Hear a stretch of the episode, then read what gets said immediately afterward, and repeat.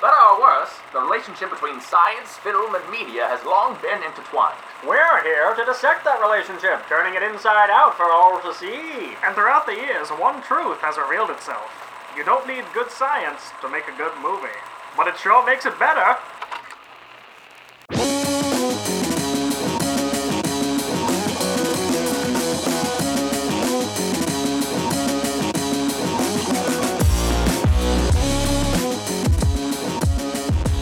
Hi, everyone. Welcome to the Real Science Podcast, the podcast where three highly qualified professionals pick a movie and then pick apart the science. My name's Kenan Smith. My name is Sean Crossan. I'm Michael Pace. Bwah, bwah, bwah, bwah. He's back, ladies and gentlemen. Brendan Fraser, for the first time since Encino Man, is going to be on the big screen for Doom Patrol. That's right. We're on patrol this week. How's everybody feeling about the new Doom Patrol series coming out on, I think, Netflix? I, I thought that Brendan Fraser was dead. Is he not dead? He's not. No!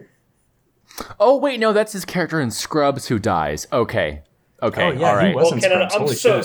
psyched because you know me, I'm a real Frasier head, and I just don't miss anything with Brendan Fraser in it. So, Oh, man. I know. I know. I've seen the Brendan Fraser posters in your room. Is um are are, are the are the Frage heads like a gang that you are a part of, Sean? No, you can think of them as like believers, but for yeah, Brendan Fraser. exactly. Oh, so much more tame than a than a gang. I feel like The Rock would have a group like that. Yeah, yeah. I mean, you can has read to. my fan fiction called "Journey to the Center of My Heart," and it's all about Brendan Fraser. I love it. That was a terrible movie, a really yeah. bad movie. No, it was. It was. But he was in like seven mummy movies. Uh, and again, I did mention Encino Man, which is one of the better movies ever made. Um, sure. So I got to be honest, Kenan. As much as I love Brendan Fraser, I must have missed the news bulletin that came out about him being in some Netflix show that you're talking about. Yeah, that's right. He's going to be playing uh, uh, the the superhero. Um, he goes by Automaton sometimes, but he plays Clifford Cliff Steele, uh, who becomes uh, the cyborg superhero known as Robot Man. Is he part of the Justice League? Uh, no, he is not, uh, Sean. He is part of the Doom Patrol.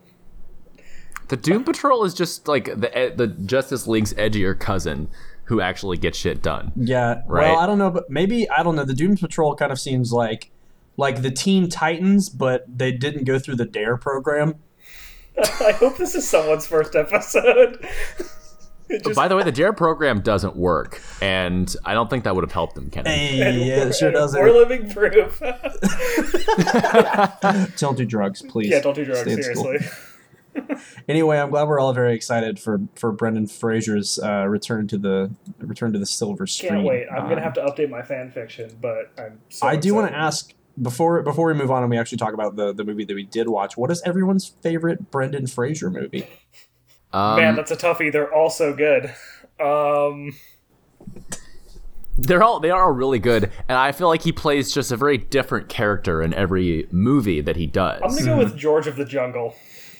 Oh, that's bold. Yeah, you know, because he he gets hit. you mean Tarzan? He runs into a lot of trees, and it's uh quite Mm-hmm. humorous. And he's continuously told to watch out for them, and boy, does he not listen. He's also in a loincloth the whole time, which is just Hachi great. machi. Hachi machi. Oh boy. Those ripped Fraser abs. All right, what about you, Pace? I'm gonna be like really honest with you Okay. i think the only brendan fraser movie that i have seen is probably journey to the center of the earth and maybe a mummy film Yeah, I do not believe that you have not seen The Mummy. Did you not see George of the Jungle? oh yeah maybe i was 10 years old when i saw that I also Um, don't believe that you haven't seen Crash. i haven't seen crash How? I haven't seen Crash either. No, I mean I have because I'm like a number one Brendan Fraser Fraser. Yeah, yeah, yeah, yeah, yeah. but yeah, like yeah. I've only seen it ten times as opposed to fifty times for the other. My favorite uh, Brendan Fraser film is uh, Scrubs season four, episode seven. Um, Are you just where he, looking up the fucking episode number? no, I actually just made up an episode and season number for that. you could have uh, just said yes and run with it. Yeah, um, he is my favorite. He plays he plays Dr. Cox's brother, and he's kind of serves the purpose of like, hey, like death is a cool thing. It's like fine, it's Right. a natural process, and you can don't- just be don't worry about it. That is And true. So then he doesn't worry about it, and so then he dies. What is his name? And what is got Dr. Cox's brother's name? Brendan. Uh, Um, wow, that's a really good yeah, question. that's a Ken. pretty deep cut question. I, I'm a pretty big Frasier head, Kenan. I don't even know that one. I don't even know that either. Yeah, I was gonna try and come up with a funny joke in between, but I couldn't think of anything. I think my favorite Brendan Fraser movie is probably Airheads because it was on FX all the time. Um, and Adam Uh, Sandler. ben Sullivan. He plays Ben Sullivan oh, in that's- Scrubs. His last name's not Cox. Well, no, it doesn't play. Oh shit! It's his sorry, brother-in-law. Brother-in-law. Apologies. Jesus. Okay, guys, guys, Kenan, I'm so glad you love Airheads. Why don't we why don't we talk about the movie that we covered this week? Okay, fine. Uh, yeah, the movie we watched this week was Hitchhiker's Guide to the Galaxy, and and it was extremely good, which we'll tell you about tell you about in a little bit. Um, It was extremely good. It was And a we are- movie. Shaman. We're definitely going to talk about the science of this movie, but first, uh, we have a tradition on this podcast, and that's when uh, esteemed Dr. Michael Christopher Pace uh, tells us about all of the um, uh, the caveats to the listening experience that you're about to enjoy. Caveats. Mm-hmm. Yeah, the exceptions to the rule. Uh, if More you- like privileges that these people have to hear Damn. our voices. damn, you're right. Wow. That's right. The the um, disclaimers that we have for for our podcast is that we are three very very naughty doctors Okay. Yep. Sounds who have who don't wear white coats. We wear black coats because Mm-hmm. we I'm actually Uh, just wearing a white coat. That's how naughty I am. sounds very naughty. I'm just wearing two pairs of nitrile gloves. Wait, one pair. Hold on.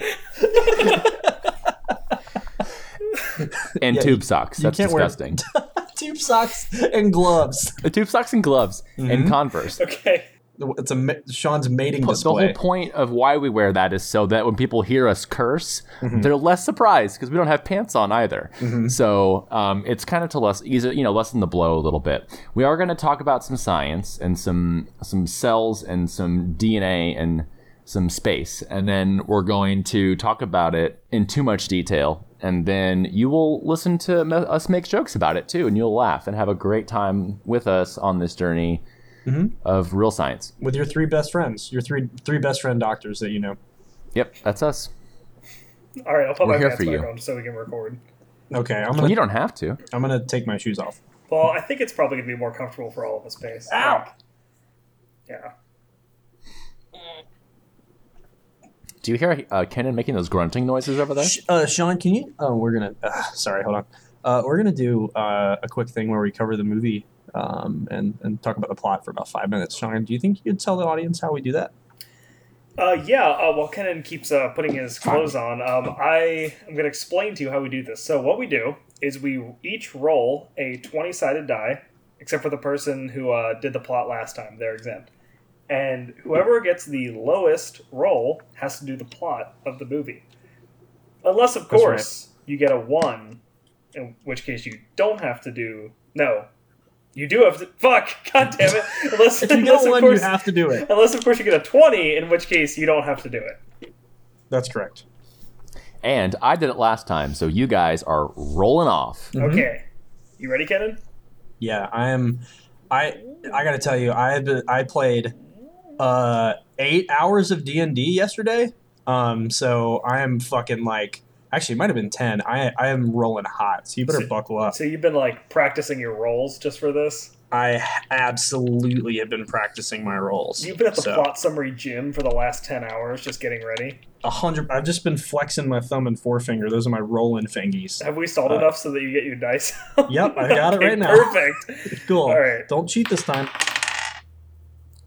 Wow. What'd you get? What did you get? I can't tell you because you lie, so I need you to I tell got me an first. 11. I got a 13. Ugh. I Wait. am starting to think you cheat. I'm No, a that- 100%. Kenan, that means Wait, I have to do it. No, the lower roll has to go, right? No, the higher roll has Higher to go. roll has to go. Do we not know this system yet, boys? God, No. did, we, did we. Wait, did I explain it wrong? Fuck, I don't remember. No. no, too you late. explained it right. The highest person with the highest roll has to go unless it's a 20. yeah, don't worry. I'll cut this whole bit out. Go ahead, Sean, Good. with the plot. Okay, good. And I'm gonna time you because this gotta be So, fast. That's good because uh, I don't remember most of the movie. So Good. I watched it last week. It's not. It's this is atypical for us. We'll supplement your explanation. We absolutely could have watched it la- uh, recorded last week, but you guys didn't want to do that. So, anyway, Yeah, timer you're starting right. Totally our fault. Can't believe we fucking boned this one. Okay, let's get into the plot of the movie. now. Okay, So, the movie's called Hitchhiker's Guide to the Galaxy. that's right. We- and basically, to summarize, um, there is a catastrophic event that is about to happen to the planet Earth that all of the Earthlings are unaware of. And this event is that the Earth is going to be destroyed by a bunch of bureaucratic aliens who Mhm. are making way for a interspace freeway. And because the people on Earth are not aware of the existence of aliens and stuff like that, they obviously are totally ignorant to this plot. Um, so the movie opens up with dolphins uh, singing and trying to warn the humans, but they just can't warn them, so the dolphins just leave. So we basically focus on our main character, played by Martin Freeman, whose name is Arthur, and he's just an Earthling who lives in England, and he meets Zoe Deschanel out at a party, and he falls in love with her, but she blows him off for Sam Rockwell, who is like a hotshot, you know, rock star kind of guy who turns out to be president of the galaxy or Mhm. universe. I don't remember. Could you imagine being the president of the galaxy? The weight that that position must have. yeah, you'd, you'd think, but apparently not. you But- would just have to be Sam Rockwell. Right. So lucky for Arthur, even though he's just a normal Earthling and doesn't know about any aliens, his best friend Ford um, is actually a alien from some planet near Beetlejuice, and he knows that the Earth is going to be destroyed. So he basically takes it upon himself to save Arthur right at the last second before the Earth is completely demolished by these grumpy ass aliens whose names I forgot. What are they called? The Vogons. The Vogons, okay. Before their planet's destroyed by the Vogons. Essentially, once they get off the planet, it's just sort of a montage of wild space shit going on. like, I don't even know how to describe it. It's a lot of nonsense. Um, but basically, they end up escaping the Vogons and they end up going on a spaceship with president of the universe, Zaphoid Beeblebrox, and Trillion, who is uh, Zoe Deschanel. She ended up going with him too. And it's really the four of them and their manically depressed robot uh, named Marvin, voiced by Alan Rickman. And they go on a adventure to try and discover the ultimate question, to which the ultimate answer is 42.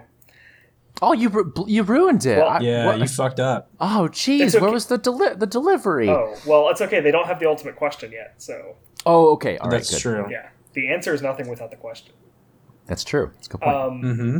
Yeah, so really, I guess part of the plot is that uh, Zaphoid Beeblebrox is being pursued by like the government, the space government, for kidnapping himself, and they are essentially trying to outrun the uh, grumpy aliens. I forgot their name again.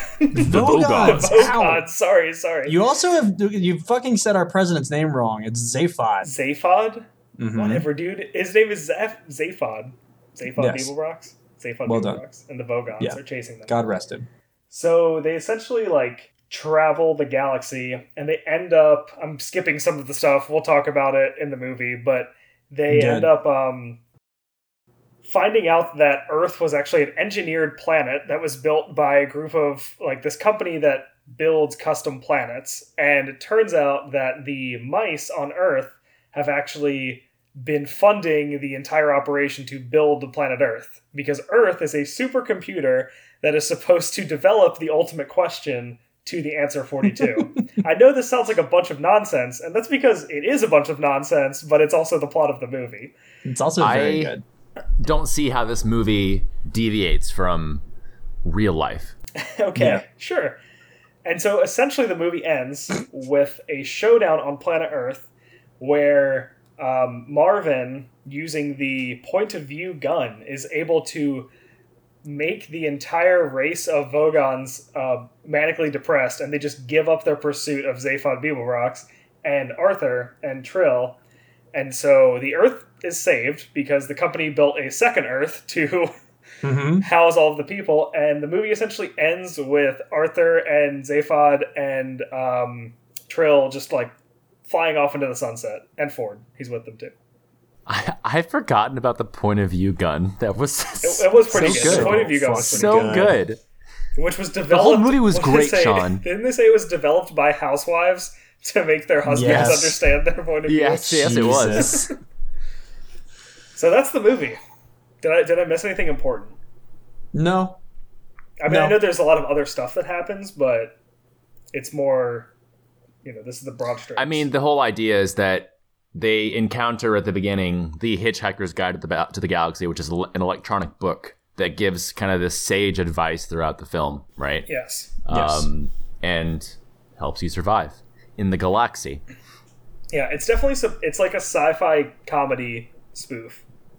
So Yes, very English in its humor style. It's very good, and it's based on a book by Douglas Adams. yes, Right. which is Yes. also called Hitchhiker's Guide to the Galaxy. Yes.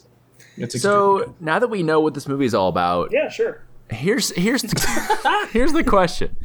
The question is, how could we perform our craft and extract some insightful science from this movie? Forty-two. What can we talk about? Forty-two. What what's that? That that I don't know. just gonna if- keep if- saying it, huh? Well, you said that was the the question. I thought Oh, is that I thought that was the question. I was just answering. Oof. that was a stretch one, Sean? Oh, that was sorry. a stretch, Shawnee Listen, boy. I just had to do the whole plot of this fucking Buck Wild movie. Nah, I know. It's Just So true. Why don't you guys talk? This sort of out of material, huh? I, I know what we can talk about first because one of the first things that comes up in the movie Yes. once they have escaped the Earth that is being destroyed, is they uh, Martin Freeman's character encounters foreign languages that he cannot understand. Yes. Right, uh, the Vogon's language, and so then his his companion. Uh, I forgot Ford. both the character Ford. and actor's Ford name. Prefect. Ford. Ford. Played by Most Def. Yes, yes, yes, yes, yes, yes, yes, yes, yes, yes, yes, yes, yes, yes. Um, he gives Martin Freeman a babblefish, mm-hmm. and a babblefish is a small yellow leech-like um, appendage that you put inside your ear appendage, right? I don't know if you're using Um, appendage correctly there, but I sure. don't think you are either. but You used it wrong twice. Look at these so- words that I'm using. it's an organism, perhaps.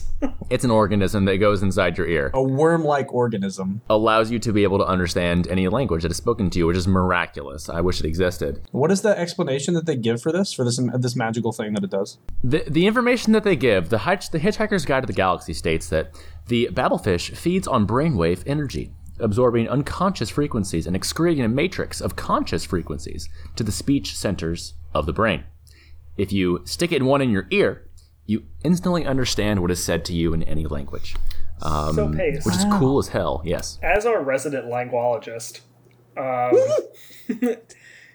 Featured prominently in the movie Arrival. why? Yeah, wh- why?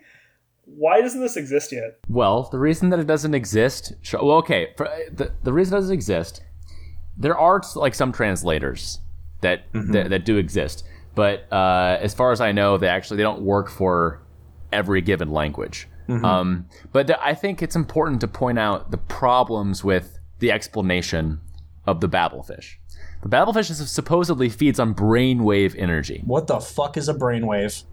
A brainwave can be viewed as the summation or kind of like totality of the firing of a bunch of brain cells uh, at one time, uh, or or uh, the it could also be considered the uh, it, taking, it takes into account the rate at which they fire as well as when they fire. Um, and then how these kind of like signals combined together produces different styles of brainwaves that can be distinguished from one another that can be then associated with different types of patterns of thought. Okay, so this is the kind of this like uh like macroscopic oscillations of of neurons all sort of like firing Doing their thing. at their yeah, like a ry- like doing rhythmic patterns. This is the kind of thing Yes. you can pick up with like uh an EEG. Correct. Right. Yeah, and they'll th- there are there are machines that, that read these these oscillations, um, and that is and then you can kind of use this uh, during like a behavioral task or something. Um, you can see how maybe if someone is I don't know if someone's you know reading a book versus um, you know uh, giving a speech. You know what what what are the differences in the brainwave patterns and what in that would would then reflect.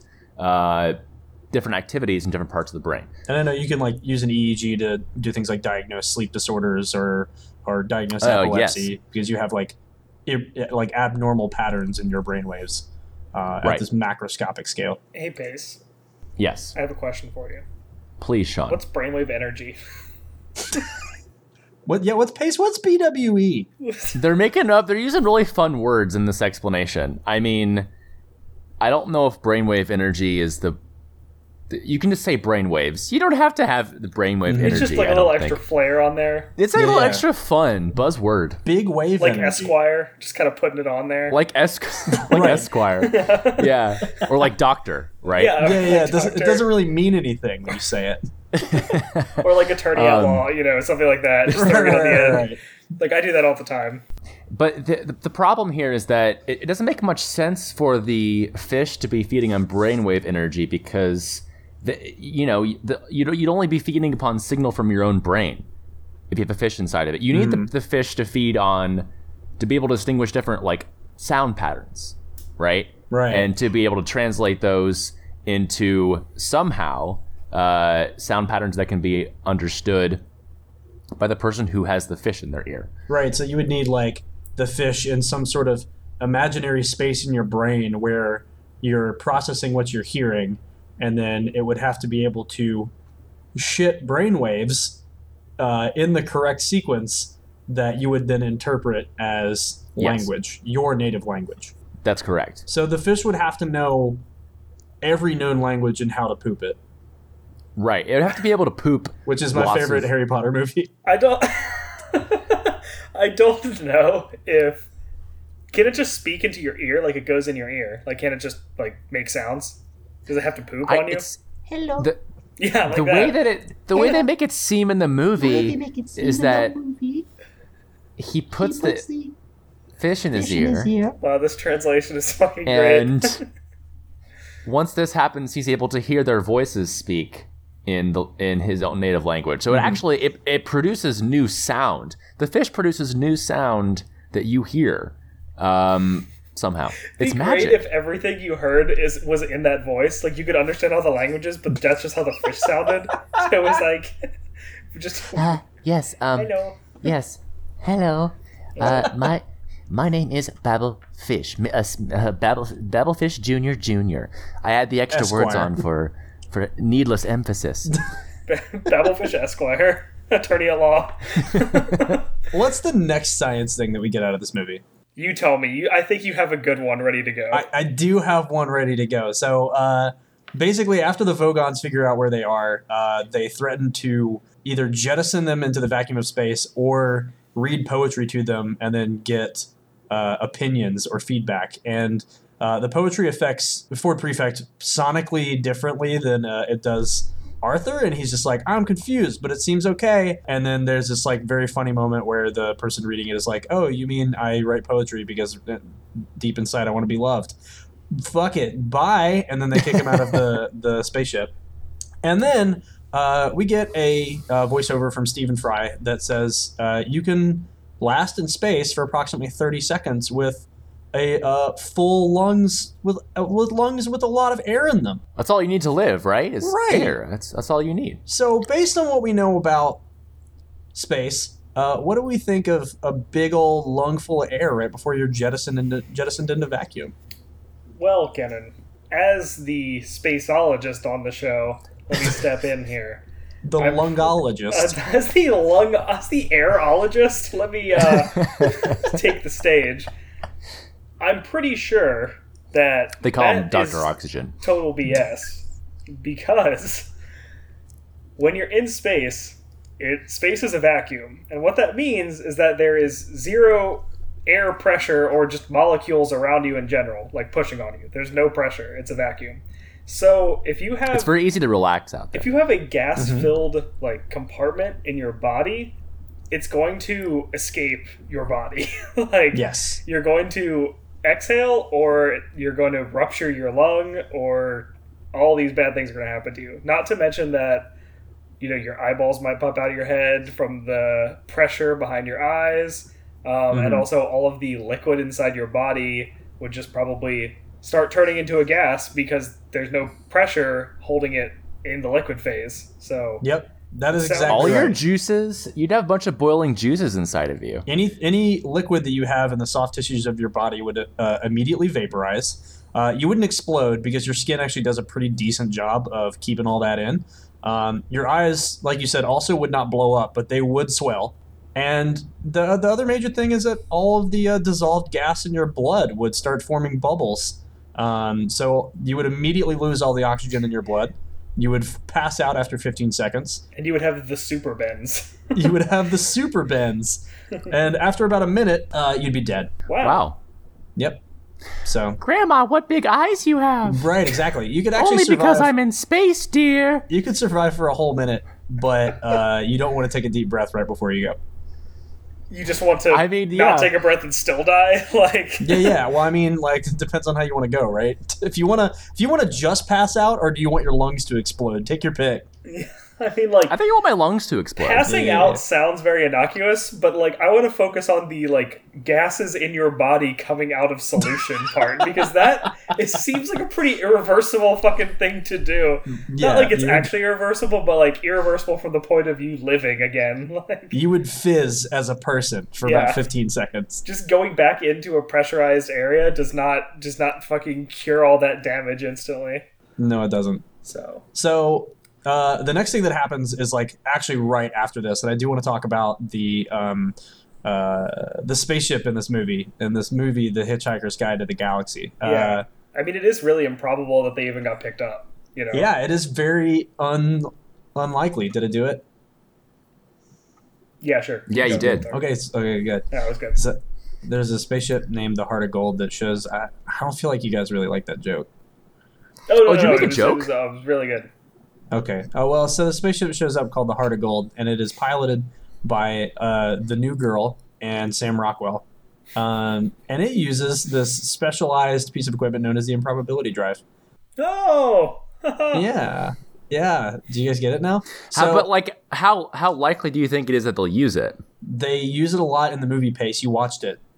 But do you think it's like? I mean, it's it's probably a high likelihood, a Yes, high it was in- probability they would use it. yes, it was in the script. They used it like three times. Oh, okay. All right. So Like, okay. three yep. or four times. Yeah. Yeah. Sure. Sure. So the way that this works is that it uh, uses probability to arrive at random locations throughout the universe. So the idea is they hit this little button, and uh, it is be it is able to take you literally anywhere at once, and then picks one of those places, and that's where you end up. Sean, your thoughts?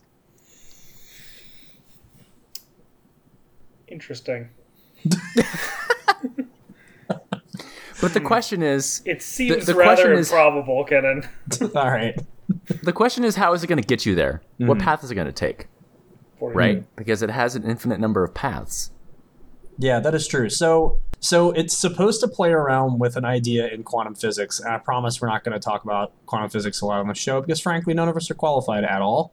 Um, but from the Kenneth. small amount that we Speak for yourself. I got a B in physical chemistry too. well, I that's true. I also got a B in physical chemistry. and it was all I could do just to get the B. So I'm sure that you guys, uh, at least some of our listeners, have heard of something called the Heisenberg uncertainty principle, and it's this idea that actually uh, refers to electrons. And in quantum physics, uh, a lot of particles are thought of this way, and it's this idea that a particle may not actually exist where one of us would, uh, where we would expect it to be. So uh, this idea that you cannot determine where a particle is until you measurement, so you, uh, measure it, so you have to assume that it's basically everywhere at once. But uh, in quantum physics, there's this thing called the probability distribution function. It basically says where the particle is most likely to be, but this prediction is able to spread out with further and further distances, basically ad infinitum. So the particle could be anywhere. Right. It's just like extremely unlikely that it'll be in some locations, or maybe extremely improbable that it will be in certain locations. There you go. And that's what the ship uses in order to just essentially teleport them somewhere else in the galaxy of the universe. This this seems like it might be based upon something that I've heard of called mathematics. Mhm. Yeah, there's a lot of math involved Mm-hmm. Yeah. with this. That's true. Yeah. Um, which we're all experts on. The problem is, is that the entire ship would have to behave like this. So every single atom in the spaceship and every single atom on the things on it would need to be Including able. yeah, the organisms that are on the ship. Yeah, Yes. exactly. Including at the Alan Merkman robot would all have to behave exactly the same all at once. Did you say Alan Merkman? Now, I did maybe. I hate I hate it. Stop. That's a no go on the on the infinite improbability drive, but it's a very cool idea. I like it. What if we all had our own infinite improbability drives? Like just all up in us, just Mm-hmm. like ready to go on a moment's notice. And then no one would ever be bored. Everyone would always have the, the world at their fingertips. Well, right? based considering how much of the universe is just the vacuum of space, Well, we'd probably we don't be dead. know until we until we find out. We would just bloop into the vacuum of space, and then we'd have to go through all the science again that we talked about a second ago. We don't have time to do that. Well, that was very improbably informative, Kenan. All right. Like, I don't know how many times we can make this joke. I don't think it's even very good. I just like It's I just super like not. using the word improbable. I just Yeah. So I mean, is there any more science in this movie you wanted to go over? I think we have to put science, uh, the word science in quotes from this point on in the Mm-hmm. film. I, I will say that uh, I would love to play a sort of kind of like Sim City variant of Planet Architect. Uh, Planet Architect would be a very, very good uh, video game and would probably sell like crazy because people love that top down shit, right? Yeah, that I seems would- like an, un- I seems would like an absolutely untapped play that. market to me. for sure. The Sims And- Earth. Bill Nye has to narrate the entire thing. yeah. You get to play as Bill Nighy designing planets. yes. Yes. Yeah. Uh, a- and then every five minutes he breaks out into uh, into his parody song uh, from the movie Love Actually. Um, and I- then the movie and then the video game ends and that's I it. did not know that he was in love, actually. oh, he's Wow, in a- love actually. he's very Kenan. good in Love Actually. That sounds like I'll need to watch it. Kenan, you haven't seen it? You've never seen Yo- Love Actually? We can't do this right now. We can't. Can't we? Valentine's Day is in two short weeks, Kenan. Ish. That's true. Oh, it's true. I could watch it here. And it's also a Christmas movie, so you just like pick, take your choice. You can, if you miss it on Valentine's Day, you just hit it again on the come around. You know, I could just watch it twice a year. I mean, I could just watch it twice a year. you mean like the rest, Yeah. the rest of the world. yes. hmm When I'm not watching Brendan Fraser do his thing, Kenan, I'm basically just watching Love Actually. the only two things in your repertoire are Bill Nighy in Love Actually and Brendan, the man Brendan Fraser. yeah, Speaking of actual Love Actually, Martin Freeman is also in Love he Actually. is. Mm-hmm. Yeah. And while we're giving people credit, I really want to give Thomas Lennon credit in this movie for, for playing uh, Eddie the Computer. Uh, you may remember him from such hits as uh, Lieutenant Dangle in Reno 911. Oh my I god. knew I recognized his voice. Yeah, yeah, it's yeah. like yeah. he I mean, he's sounds like the obviously guy. Oh. he's obviously in a lot of other shit. But, yeah, but that's uh, like what, that I, what I dichotomy picture him in. Is Like, wild. yeah. Oh God. man. Uh, also, Alan Rickman's in Love Actually. Yes, Wow. he is. So it's real. Yes, re- he is. Real bang up cast. They're just the same movie, is what you're saying. Yeah, we actually just watched Love Actually and are critiquing the It's science. The Hitchhiker's Guide to Love. The Hitchhiker's Guide to Love, actually. There is a quote in the uh, Hitchhiker's Galaxy. I think one of the robots say it. It's that um, that love is far too complicated to define. I thought that was very nice. That's true. You took 15 minutes to do it a couple episodes ago. I sure We did. still didn't land on a conclusion. nope, sure didn't. cool. What else do we have? I'm out of funny things to say about this movie. I think the movie is more. I- I, I don't think I have any more science for the movie, honestly. Well, let's rate it. We can talk about how much we liked it after this. That sounds perfect. We also have some good listener questions to go through as well. I think it's time to rate this movie. Boing, boing, boing, boing. Ba-ba-da-ba, ba-ba-ba-ba. Thank you very much. Okay. Kenneth, I'm going to change it up. You go Yes. first. Fuck. Yeah. Never have to do that, huh? I'm gonna give this movie the science in it specifically. Hmm. This is tough because there's a lot of science in this movie. Um, Is there? it's just that no, none of it's real. Did people see the air quotes you were doing? no, this is an audio medium. Interesting. If air quotes were to make a sound, though, they would sound like this. I think the science in this movie is probably a one uh, out of five. Honestly, I want to like, I like this movie. We'll get to that in a second. So I want to give it more like of my love, um, but I don't think I can make excuses for this movie's bad, bad science. It got one thing sort of right, but I think the whole point is that like, this is a perfect example of a, a movie that is a science fiction movie in all of its heart, because it's just science bullshit for fun. I agree. It I is. Agree. Uh, I'm gonna give this movie And that's a okay. five out of five for entertainment Hey. because it is extremely good. I see Sean making a fucking face over there because he doesn't have a soul. So let's do. Well, no, I don't want to end on a sour note. Let's do Sean next. Uh, okay. I'm gonna give also one out of five, or actually, sorry, one out of ten for the science because I'm doing a scale of ten in 2019. Uh, Nah, you're Yeah. a trash bag. You're a bad But- person. 2019 year of the 10 point scale. But like, it's intentionally supposed to be a spoof on like science fiction, so I, I kind of get it. It is. Um, Um, As far as the entertainment rating, I'm gonna give this movie it's probably a five out of ten because I thought it was okay, but there was definitely a point in the movie where I was like. Is this over yet? Kind of don't really give a shit about all this wild nonsense. But Wow. I mean, That's how I felt about Mimic. I actually enjoyed Mimic. Like, I was more gripped with Mimic than I was with this movie. Not gonna lie. I think I've also seen this before. You just like bugs more than fun. I mean, I get it. I mean, I'm sure the Oh. book is really good. I just feel like this was it was too chaotic to actually get some of the entertainment out of it. I don't know. That's Hmm. what I thought. So I'm giving it a Sorry. five out of ten. Cranky old man. All right. Yeah, I mean, A like crank, a crank man. Kenan, so you've been known to out like of bad five. movies before, so Name one, please. The Room. Big Trouble in Little China. I don't Big like Trouble the in Little room. China is a great movie. Pace. yeah, you I don't want to should hear pace- it. But you like it because it's bad. It's No, not I bad. like it it's because it's fucking good. amazing. Okay, all right, we can do this right now. No, we can't. Go ahead. I liked, I liked Big Trouble in Little China, but it is not a good movie. Does that make sense? Okay. Uh, I'm shaking. Because you I'm guys shaking. like I'm bad shaking. movies. Pace. Go. Um, all right. Uh, science, one out of a hundred.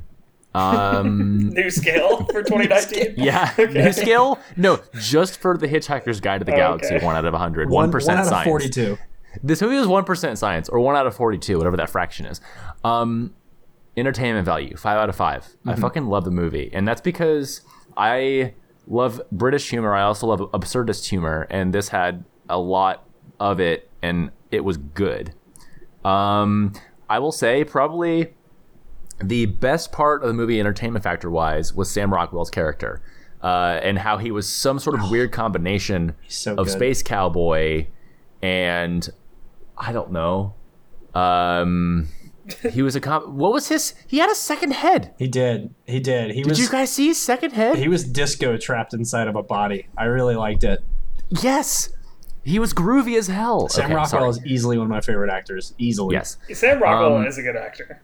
Mm-hmm, mm-hmm, This movie had a good cast. I just didn't like the movie that much. I just- No, Fair I get enough. it. You don't like Fair enough. good stuff. On Anyway. a Bill scale Nye was great of as well. impossible to probable, I'd give it an improbable. You know, Ugh, Oh, that's good. no. Um, so I think we all know where this where we stand on this movie. Then this movie was very, very good, very science bad. I agree with that. I, I agree that we all like this movie. yeah, it's Did we very have a good- mediocre, very science bad. Yeah, wow, wow, wow, wow, wow, wow. I'm sorry, listeners. Did you guys send us any questions this week? We'll wait. Uh, we do have some questions. Damn it, Pace. Um, yeah, they, no, they, no, no, no, they, it's okay, they, Kennedy. they You can just came. edit a long pause in there. Maybe Thanks, some, they Jake. appreciate came during the time in which you uh, in between when you said that and then I answered. maybe Oh, some wow, Foley that's work fast. if you like opening a mailbox, something like that. You know, Shuffle, shuffle, shuffle, shuffle. Yeah, that's But, right. like the you've you've got mail instant messenger thing pop up. Yeah. Bling. That's right. Hold on, I do have to look up the questions though. The most so. the element molybdenum has the atomic number 42 and is also the 42nd most common element in the universe. Wait, no shit. Mhm. That's got to be a lie. In the book of Revelation, it is prophesied that the beast will hold dominion over the earth for 42 months. Well, that's because it's a uh, d- it's divisible by seven, That's cr- so that's That is that's why that's the, crazy that Jesus read Hitchhiker's Guide to the Galaxy before he wrote the Bible. There's Wow, a lot of shit um, you just said there that doesn't make any sense. I can't continue with what you said, but I can say that at Abnormal Mormon on Twitter, Curtis Ryan DeGraw did ask us, Friend of the podcast. does, for the podcast, does 42 actually check out? Why and why not? We've been discussing this in terms of how important the number 42 really is. Mm-hmm. Well, I mean, But does it check out? it's the answer to the ultimate question. So I think if you're going as like, does it check out? I mean, we know that it checks out. It's the answer. Yeah, I don't know how to answer your question except by reading another 42 fact.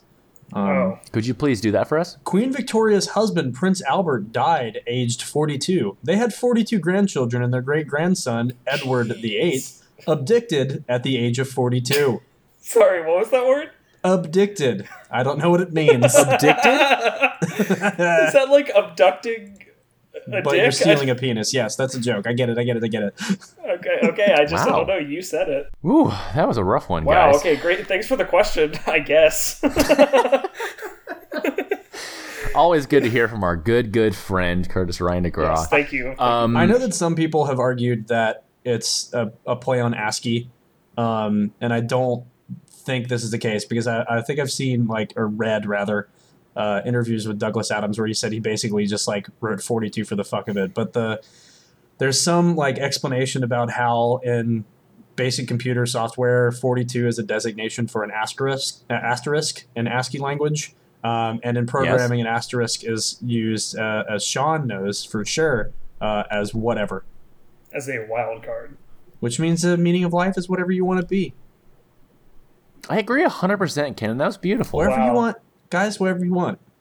That's amazing. Meaning of life is like Burger King, have it your way. Just grab grab life, grab grab it by the grab it by the cow tusks. Grab That's it by the saying, asterisk. right?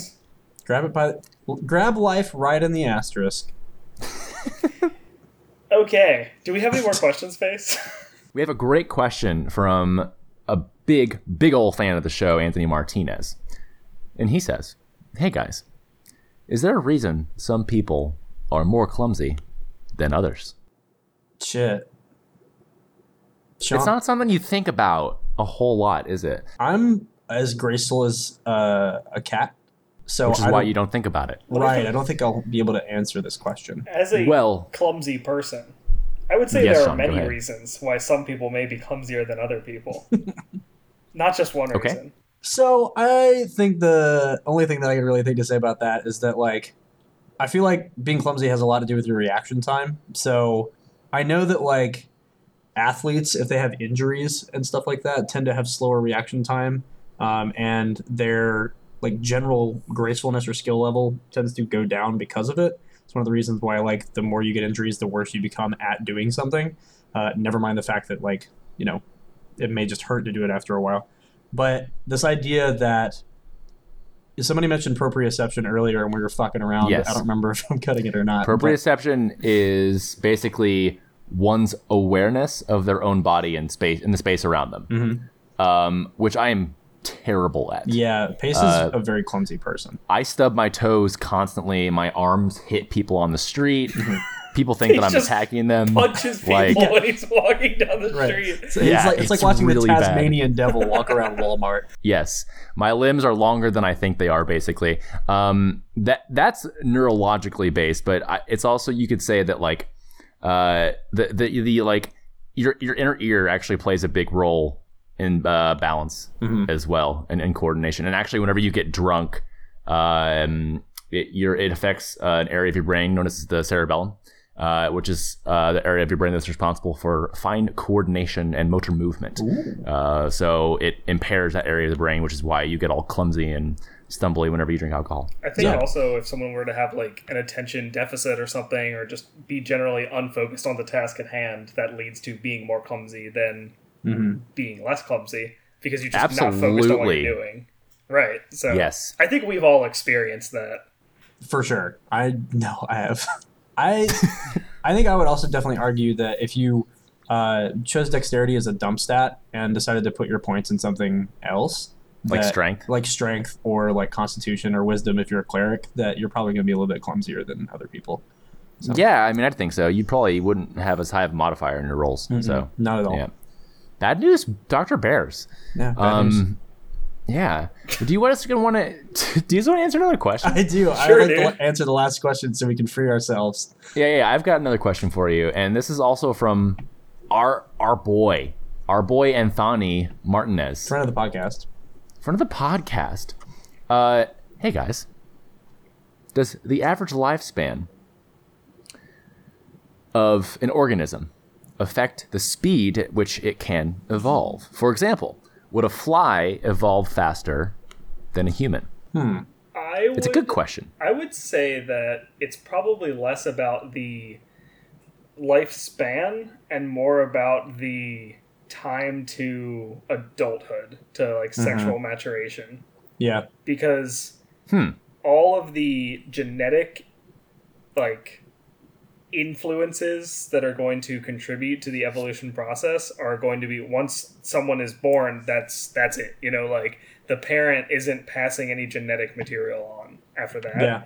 and i think that like that's going to be a pretty big rate limiting step so like i don't think it's as on the scale of like a fly and a human as much as it is like a bacteria and like a bacterium and a human it also depends on the pressures that you're receiving. So like humans aren't going to evolve at the same rate because instead of like evolving in the sense of I guess like a bio- biology of evolving, we develop like tools to deal with pressures and stuff. So For sure. Yeah, I think there's an argument to be made for um, maybe to the degree of organisms that actually spend a long, long time before reaching sexual maturation. Um, you can make an argument that they feel the pressure of natural selection more. Um, so, like, say, an elephant or something, or like a Galapagos turtle. I don't know when those turtles are trying to fuck, but if it's Always, all the always time, trying to man. fuck. Yeah. They just can't get enough. They're real thirsty turtles. before these thirsty turtles are down to clown, if they spend a long time doing other stuff, uh, they are more susceptible to the environs in which they are taking place. So you can make an argument for that, but one thing to also keep in mind, mind too, is that when we talk about humans, um, our evolution is a little jacked up at this point because we experience a lot of uh, what's known as natural selection. Um, so we, we actually alter, or sorry, uh, artificial selection. We, we alter our environment in order to better suit ourselves to a degree that other organisms don't. Uh, so we do not necessarily feel those pressures of natural selection, uh, and, and thusly the process is known as evolution. I agree with everything you guys just said because evolution is very complicated, and those are all factors that go into play. Uh, whenever Anthony posed this question to us, the way that I thought about it was kind of if you fix all of the variables that are that we just that we just discussed. Mm-hmm. Let's say you fix those, and the only thing that you think about is the time in which it takes an organism to like its its lifespan. You just consider that. And you have the same same pressures, same you know. Let's call it, I'll call it even like same age to. Um, let's say the only variable we'll say instead of lifespan, we'll say age to sexual re- reproduction.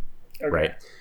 I think if you do that, then I think the answer is yes because if you everything else stays the same, the organism that produces generations faster would then have the higher, just more chance overall to have those random mutations that feed evolution, just because there's a larger number of meiotic crossings. So I would, Right? I- yeah, I would agree with that. With uh, within the bounds of the scenario that you just described, and Yes, Sean, that's why I wanted to like make make that disclaimer at the beginning. sure. Uh, and Yeah. Sean brought up cells, and a great example we can give for cells, for instance, like um, when we do tissue culture and we grow cells in a dish in the lab, um, we grow them to what's known as confluency. So it's this idea that cells, uh, once they grow uh, in a monolayer, so in a single layer, closer and closer and closer together, they get to a point where they're touching one another, and at that point, you want to split them, so move them apart again, so that they continue to grow. But if you leave cells in a dish, and uh, and this isn't all cells, but some cells, if you leave them in a dish and they grow to confluency, to where the point where they're touching each other, and you leave them like that for too long, they will become used to that state. And then when you passage them again, sometimes you can lose cells in this manner because they once you passage them and you spread them back out again, They're used to being hugged. you're, yeah, you've selected for cells that are used to this, and then by spreading them back out again, they are not going to grow as fast because they're used to touching one another. Now, conversely, they can sometimes come back from this, but because you've introduced them to this new environment where they're spread out and they're like, fuck, where my boys at? Uh, the ones that aren't touching their boys are going to die out. But the ones that are like, okay, no, I can deal with a little bit of space, uh, will continue to divide and then you'll get your cells back. So it's this idea that on a very short scale, you can alter how, how these cells work because of the environment that you put them in.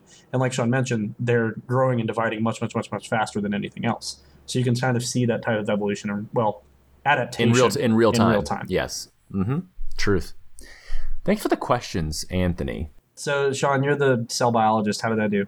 Hit me. That's pretty good. I, I did this today to myself. So You did. You passed it your boys. yeah, I passed it to myself. But yeah, I mean that's essentially that's essentially right. Like when you're when you're splitting cells, you're applying, you know, a selection point to them, right? So it's just like evolution is just the summation of all of these factors that are co- that are selecting for certain traits over a long period of time.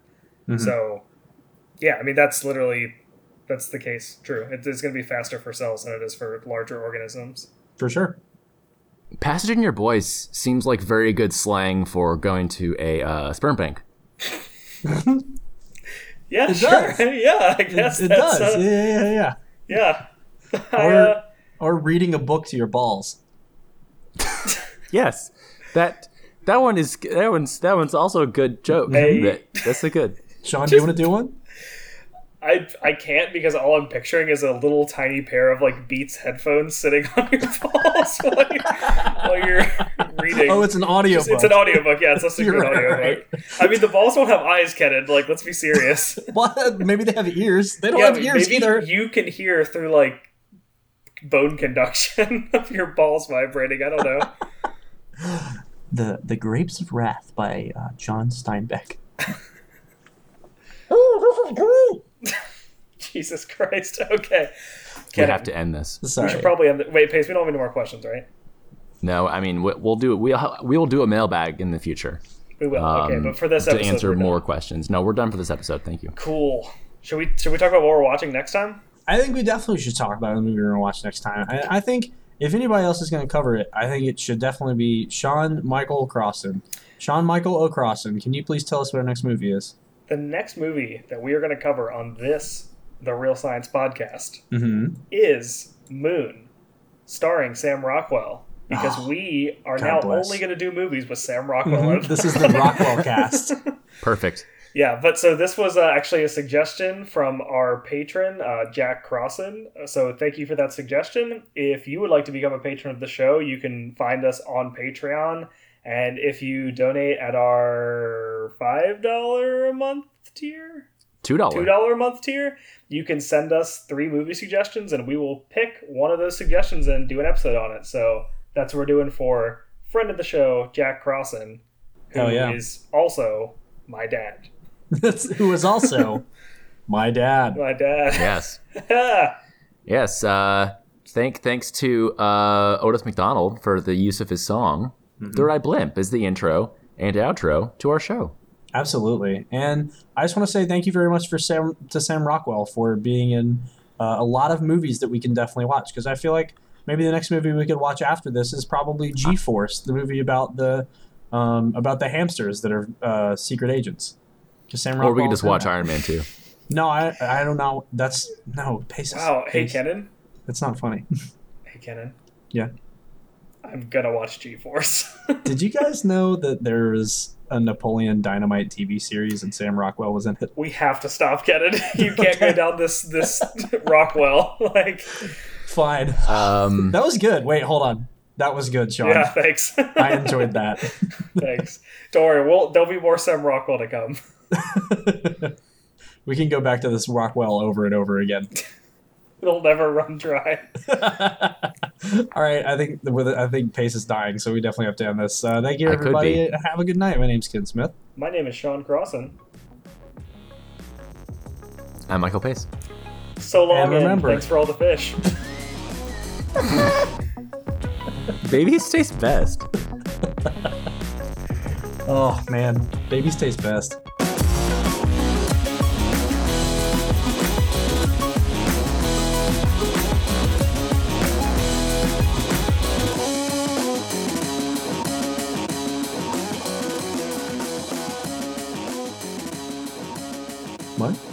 Are we making content? Are we back in? The, are we back in the live? Yeah, here, let's pull us back in the live Why didn't space. you clap? uh, earlier.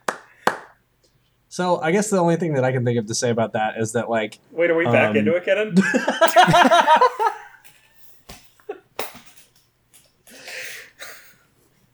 Sorry, I could not couldn't resist. I hate you. I had to do it. all right,